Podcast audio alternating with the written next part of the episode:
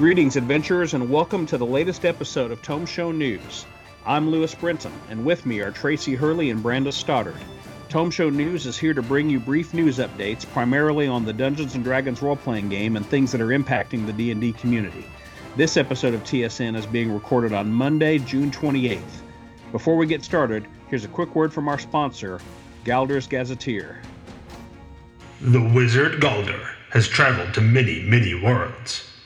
Along his journey, he took notes on the mysterious and fantastic things he encountered. Many of the secrets he learned are chronicled now in Galder's Gazetteer, published by Zipperon Games. Galder's Gazetteer is a 5th edition D&D supplement that is an advanced expansion of the game rules, including new actions, conditions, and martial options that are all fully integrated into new classes, archetypes, ancestries, feats, spells, and DM tools, plus adventures for both 5th and 15th level to highlight these advanced rules options. Galder's Gazetteer was inspired by a gamer named Lawrence, who was dying of a rare form of cancer, and wanted his character to be remembered in the annals of D&D lore. 100% of the proceeds for this book are donated to the Cancer Research Institute. You can find Galder's Gazetteer at drivethrurpg.com at the regular price of $35 for a PDF or $47 for a print on demand physical copy. You can find more about Lawrence's story at lawrencescampaign.blog. Check out the show notes for links. And now, here's the news.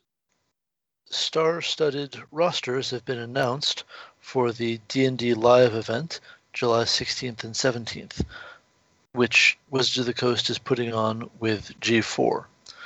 First up, Aabria Iyengar is hosting a game with Xavier Woods, Ember Moon, Mace, and Tyler Breeze. This is the Chaos Carnival table benefiting Connor's Cure. It'll be streaming on Peacock and G4, D&D, Twitch, and YouTube channels. Secondly, host Kate Welch is GMing for Jack Black, Reggie Watts, Lauren Lapkus, Kevin Smith, Jason Mewes, and a an as yet unannounced special guest in the Lost Odyssey Last Light table.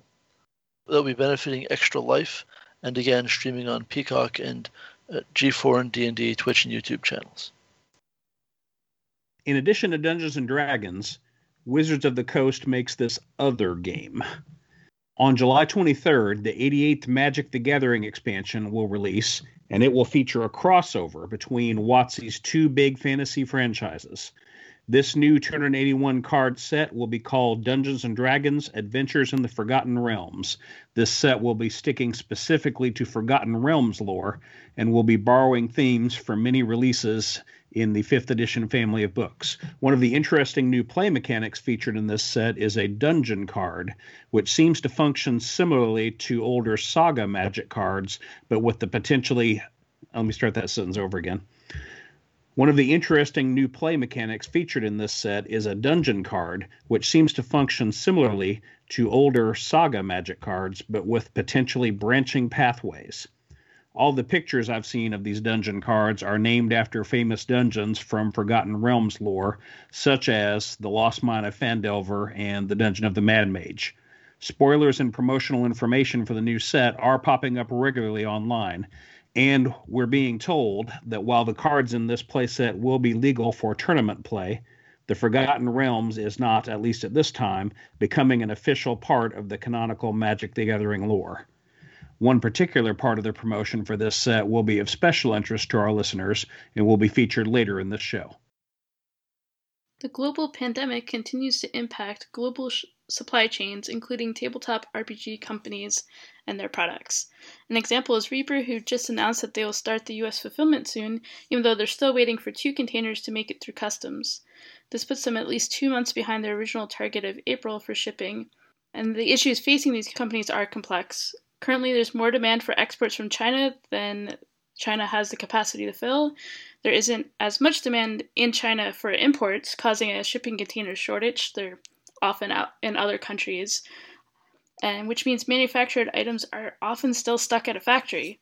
U.S. ports are facing a labor shortage, meaning ships that are are often waiting outside of ports just to be unloaded, and it's taking longer to process shipments. Further, there have been new waves of illnesses, causing additional labor shortages in factories. Uh, one area this particularly hit hard is the computer chip industry. As a result of these slowdowns and increased demand, costs are increasing. For uh, instance, Patrick Leder of Leder Games re- posted recently that the prices to ship from factory to depot have increased 300 to 600 percent. These are unprecedented times for our community, so maybe we should just all keep it in mind as sometimes things take a little longer to get to us. As part of promoting the Dungeons and Dragons slash Magic the Gathering crossover release next month, WotC has announced that they intend to release a series of five adventure modules for free download. These adventures will run from 15 to 20 pages and will be targeted toward 8 to 10th level characters. According to WotC, the first of these adventures is scheduled to release around June 29th, so by the time you're hearing this recording, it should already be available.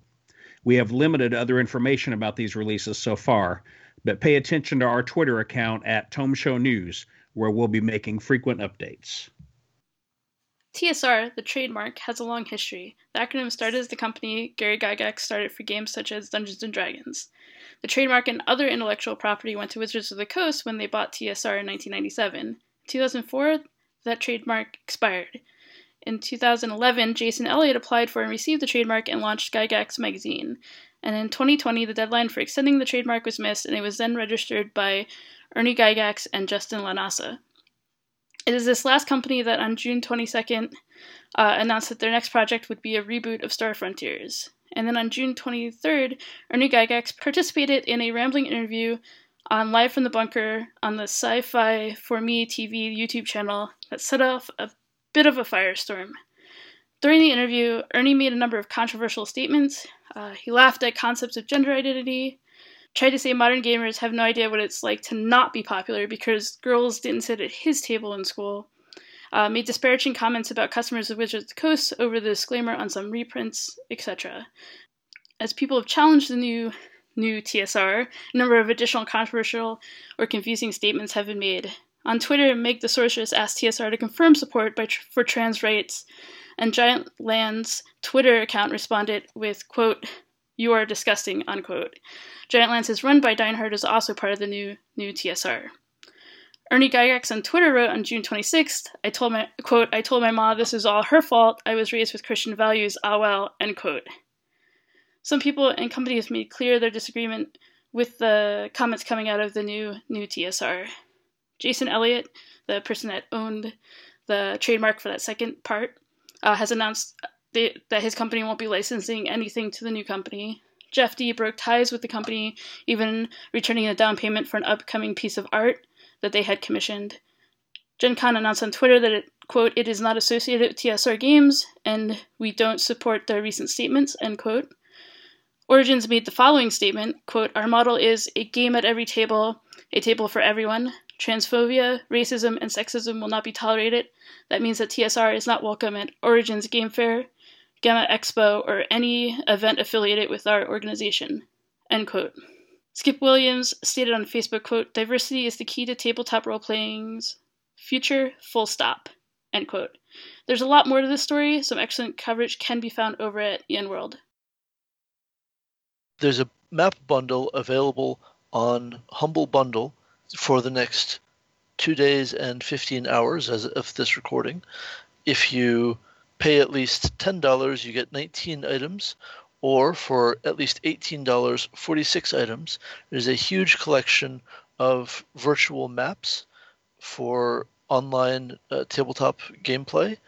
The Humble Bundle is benefiting the Navy Marine Corps Relief Society. And that concludes the June 28th episode of Tome Show News.